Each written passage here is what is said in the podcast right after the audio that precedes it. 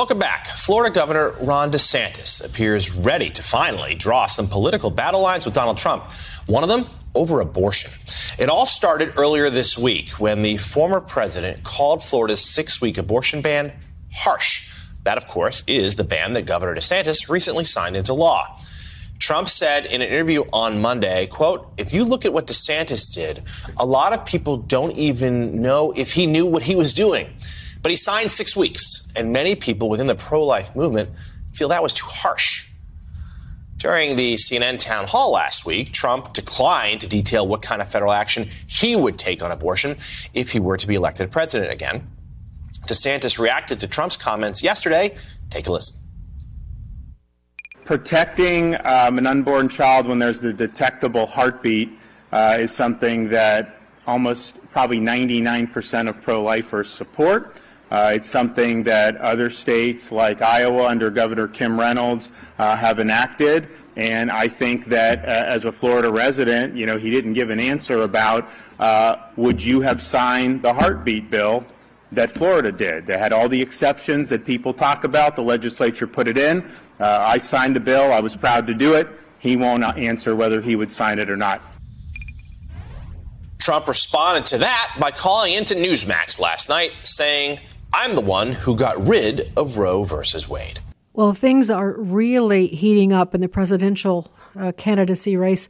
I think they're just heating up on the whole issue of life. Surely all of you know that. There are varying positions now because of the overturn of Roe versus Wade. Uh, we're having debates all over the country, state legislatures. Uh, there's just uh, the story, the uh, you know, the left is taking advantage of it and getting angry and beginning to do violence over this.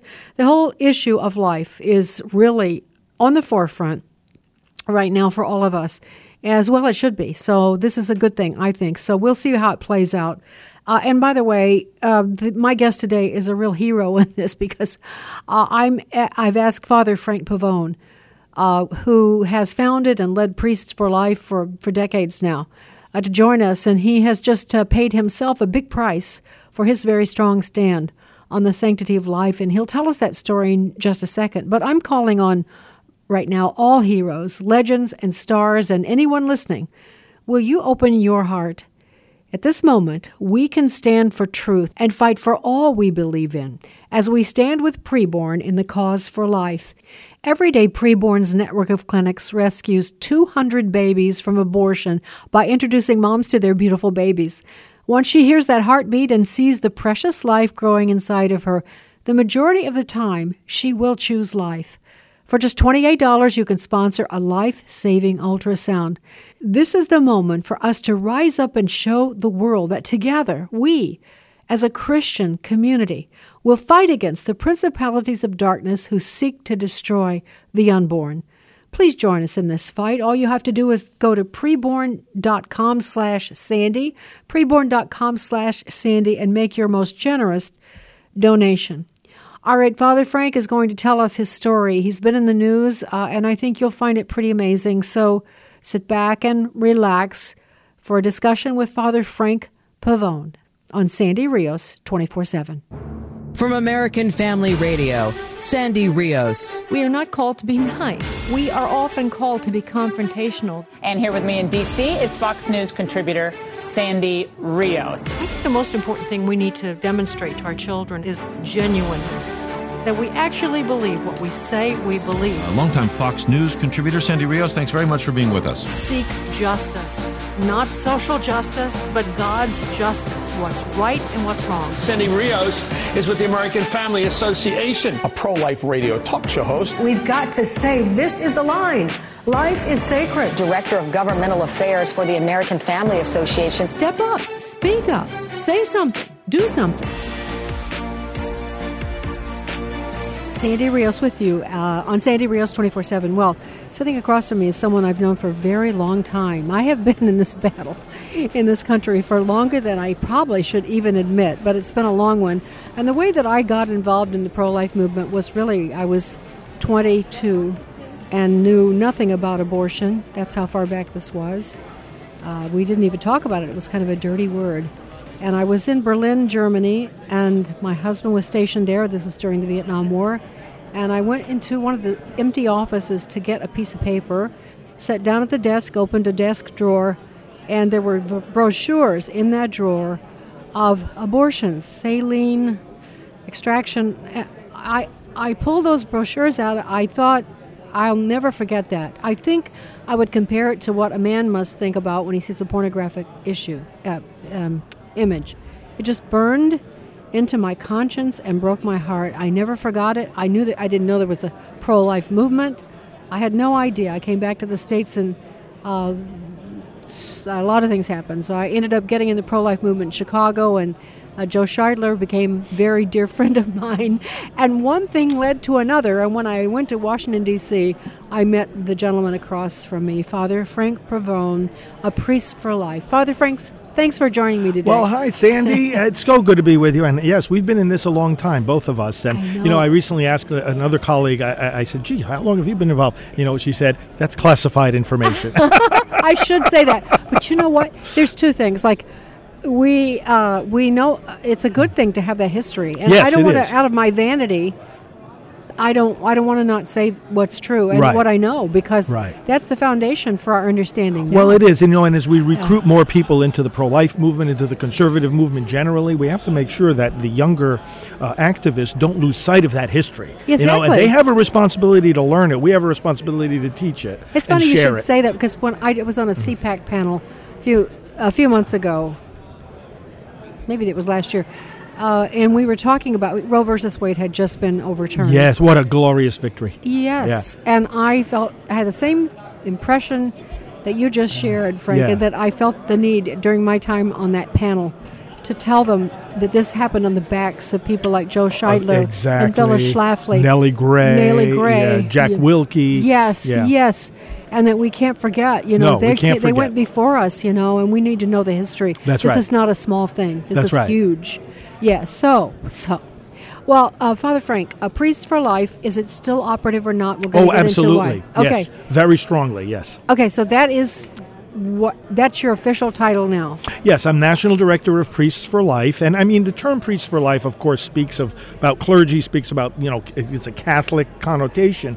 But right from the outset, we should let our, our listeners know that we serve the entire body of Christ, and it's one of the, the, the my favorite aspects of the movement that we are uh, across these denominational lines because we're proclaiming. You think about it this way: we're proclaiming that Jesus is Lord. All of us as Christians proclaim that, and once we say that, it means the government is not Lord, the medical profession is not Lord, not even parents are lords of their children. They are entrusted with their children. They have certain duties to the lives of those children, to the education of those children, etc. So the fundamental proclamations of the gospel address the pro life issues and also give us a platform for working on those issues in unity. Totally. I, you know, well, I've already hinted at it, but uh, when I started actually working in the pro-life movement, besides feeling very strongly about the need to save babies' lives, I started actually doing something.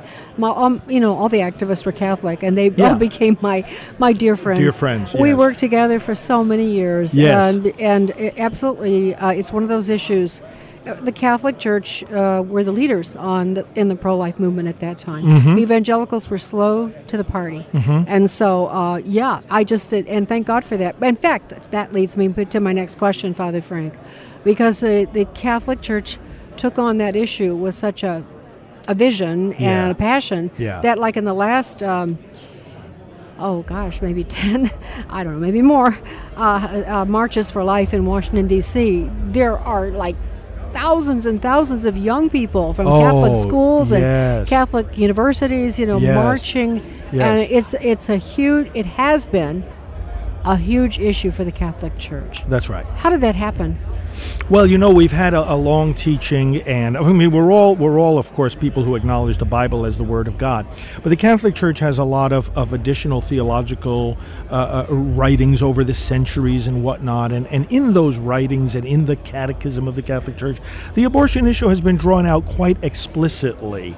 And uh, of course, we know the sanctity of life is is biblically based. But I think when you have a community that's used to reading about the issue in more explicit terms that it's more in their consciousness. Yes. And I think that's with, that's the explanation. It's not that there's any more of a commitment to the gospel. Uh, we've we certainly know that. Uh, uh, uh, it, it, it, it's simply uh, the traditions that we're coming out of. But yeah, when when um, the movement, as you say, uh, saw other uh, members of the body uh, coming together into this cause for the unborn, uh, that's when we really started to make uh, appreciable progress in this. Of course, then leading to the victory over Roe.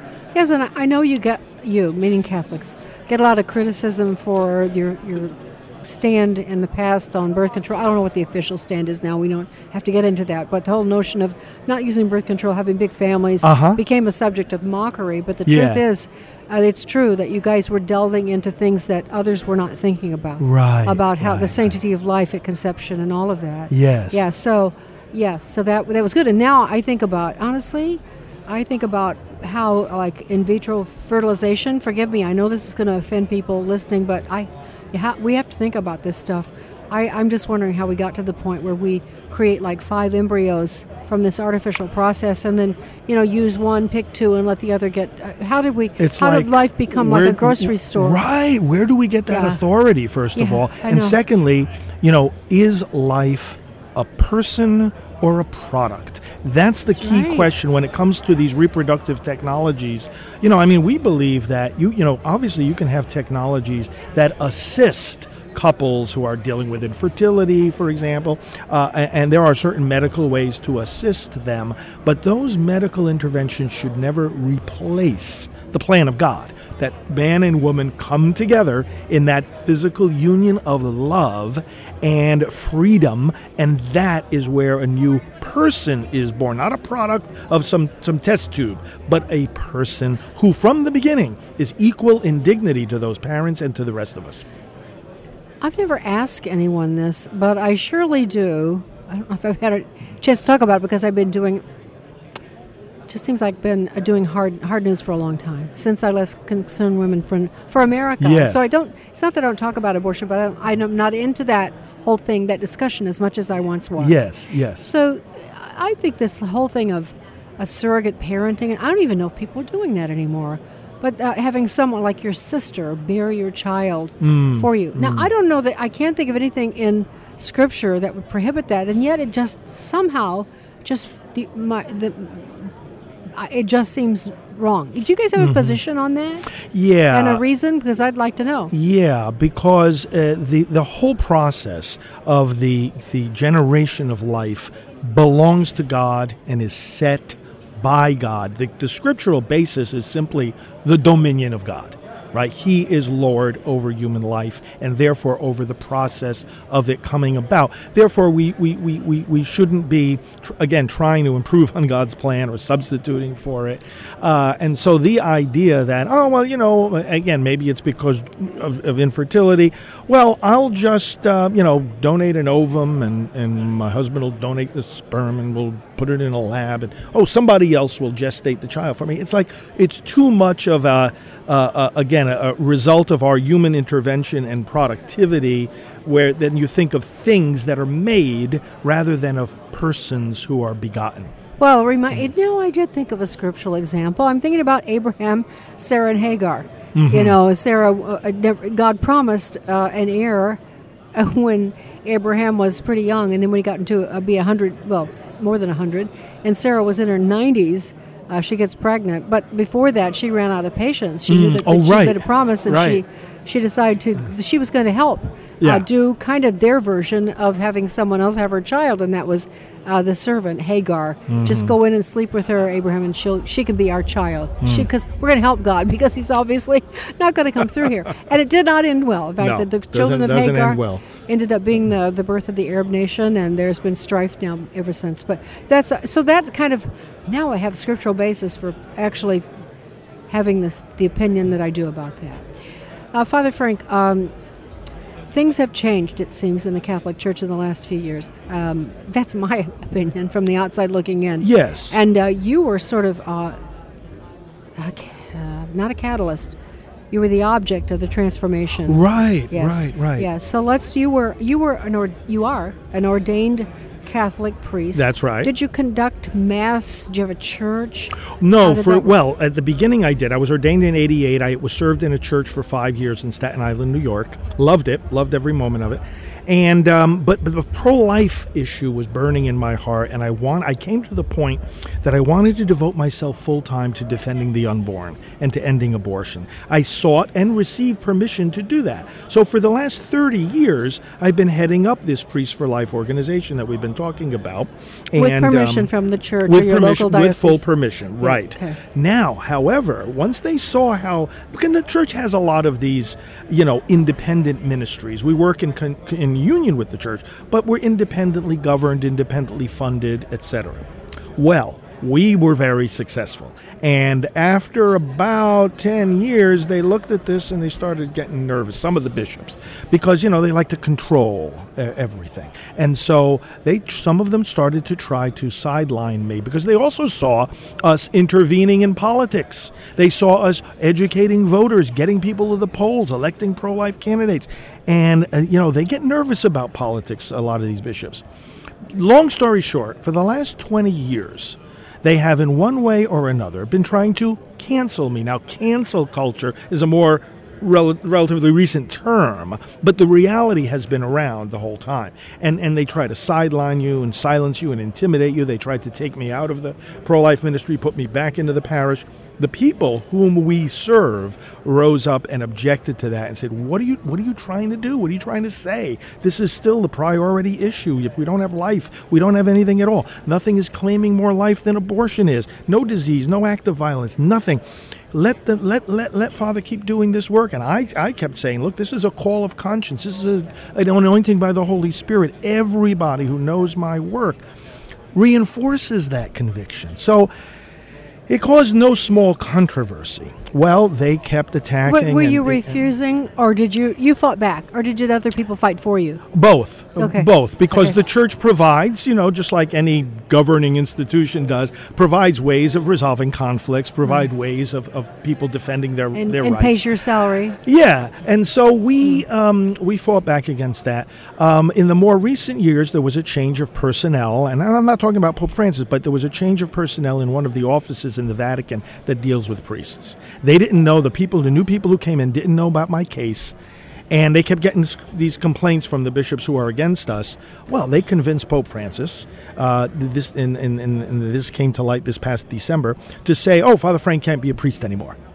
and it caused a worldwide controversy but because people it was like the, the, the good people many of whom are listening right now across the body of christ who devote themselves to saving the unborn it felt like a slap in the face it says what, what why are you why are you doing punishing this? someone Yes, who's for- devoted his life to what you said you believe. yeah, just because, not because I did anything wrong, but because they don't like the politics and they don't like the priority that I mm. insist that we have for the abortion issue. So, be that as it may, the good news is our team, my board, our supporters are so solidly united that the work continues full force. We're not we're not slowing down. In fact, interestingly, most of the work I do leading priests for life is not the kind of sacramental work that a priest in a parish would be doing day by day.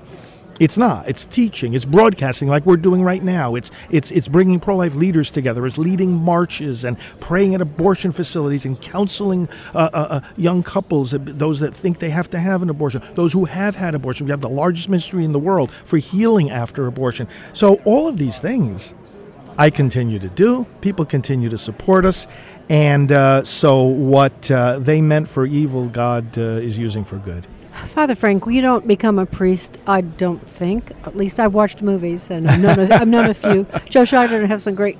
Joe Scheidler and I had some great conversations about his I calling to the priesthood. Yes. and how he didn't go. He, it's just so funny. I well, I'll just you probably know these. I'll just mention Joe. For people that don't know, was called the the uh, the Green Beret, the pro life movement. Right. Tower of a man who always wore a long black overcoat and a big, like, not a cowboy hat, but kind of like a cowboy hat. Just a big, he was a presence. Yes. And he had, he had like, he and uh, Anne had like seven children, I think seven. Yeah. But before that, he was uh, studying to be a Benedictine monk. He was a Benedictine monk. He was good monk and was going to take his vows. But the, he was in um, out in the country. I believe it was in Indiana at the at a monastery, uh, they'd have to go to to uh, into town for supplies every every now and again.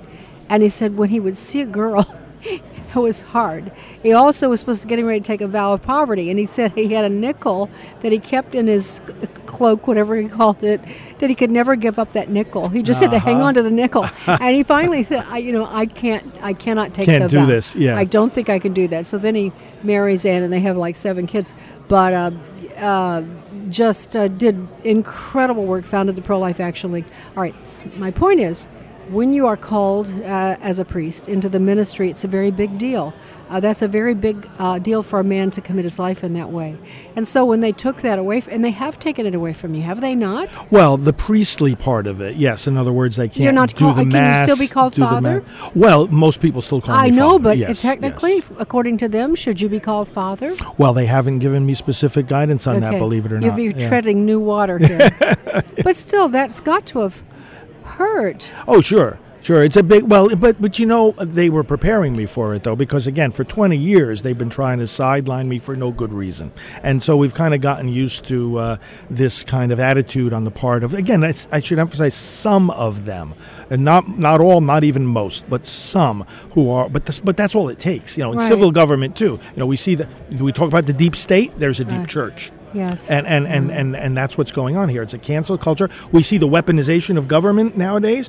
It's the weaponization of church government going on here. So this is what we're dealing with. And um, you know, I am content. I am at peace. My conscience is clear. We're doing the work of the Lord, and uh, and people are getting behind it. Uh, but you know, this can be reversed also, and and that's what we're doing. We're humbly, prayerfully requesting of the Pope that he reverse this decision. And if Pope Francis doesn't do it, there'll be another Pope after him, and we'll ask him. Yes. So you're you're undaunted. Are you in some ways feeling a little more free than you felt? Oh well, definitely, because uh, again, you know, every time we would get, you know, as we're going to get be very involved in these elections now coming up, uh, you know, we would get letters from these some of these bishops. Oh, you know, you can't be partisan, you can't be talking about this, can't be talking about that. And I said to them, when are we going to when are we going to speak up? You know, there's a saint in the Catholic Church, Saint Maximilian Kolbe. I'm sure a lot of our listeners are familiar with his story. He gave his life in one of the death camps, you know, in exchange for another prisoner. But I always point out, well, this, yeah, that's an inspiring story, but but don't miss the part about how he got into the death camp in the first place. He was speaking out against a political party. He was speaking out against the Nazis. And and, and, and, and anything we do today, saying, oh, well, you know, Democrat Party's the party of death, you know, now we get punished for it. And meanwhile, they canonize this guy, and make him a saint. Now that is a very good point. And so when you have to make that case, I want to be in the audience. There you go. When, when you do the Martin Luther and they've got you before the uh, before the tribunal. Uh. no, but Father Frank, it's nice to see you. So. I'm really happy to know that you've landed in a good place Oh, and yes. they've just sort of released you to continue to do what God's called We're you to do. We're doing what God calls us, yes. All right, so very briefly, because we have to uh, wrap up. Um, how could we not have spoken about this? But the, the pro life issue, now that Roe versus Wade is overturned, yes. is becoming very intricate. What, what are your thoughts about where we should go with this? Like there's some compromise about six weeks and all of that, abortion at six weeks. What do you think? What we need to say to our lawmakers is very simple. Give the unborn the maximum protection for which you can get a majority of the votes. But but we can't pass legislation without the votes. We can talk principle. Obviously, we want to protect all the babies. We're, we're obliged to protect all the babies. But you can't pass a piece of legislation just because you have that end goal in mind. You've got to deal with the votes that you have. Now, if there are enough votes in a legislative assembly to protect these babies from conception, that's what they need to do. If there's enough to, for, for, for six weeks, do that. If there's enough for 15 weeks, but not, not any, any less than that, then do that. You see what I'm saying? Yes, I do. And that's got to be the principle because, you know, you're not going to get all the different, I mean, the states are all different each among themselves. And at different times, you know, the members of Congress, they're going to have different ideas. I think we all need to be patient. We all need to keep, give each other some slack in the sense that if a legislator says, hey, listen, I think we can only do it up to this point, don't don't don't say that that person is less pro-life or anything like that. Say they're, they're looking at the reality. They're just counting the votes, and and and it's like let's do at any given moment the most we can. All right, Father Frank Pavone, founder, and I don't know what you call yourself, President? National Director. National Director of Priests for Life, and my, my good friend. Thanks for joining us today. Great. It's I'm so glad you're doing well. Thank you. Thank you. First of all, I want to thank each and every one of you who have shown your commitment to the sanctity of life by supporting preborn. You've been hearing me talk about them since the beginning of the podcast in January. They've been our faithful uh, supporters, and they remain that. And they will be for a long time because we believe in what they're doing. They not only provide ultrasounds to women who are puzzled or confused about their pregnancy, which means they get to see a picture of the baby inside of them, but they also tell these moms about the redemption that Jesus brings, about the life he brings, the eternal life, the abundant life. They provide practical help for the mom, for the, the, the father, if he's anywhere in the picture, but they bring the good news. And so they transform lives in eternal ways, not just physically. So if you'd like to help us help them, go to preborn.com slash Sandy. That's preborn.com slash Sandy. Coming up next, Bruce is going to join me for a few minutes to, to just talk about what Father Frank just shared with us and get his perspective. So stay tuned. This is Sandy Rios 24 7 on American Family Radio.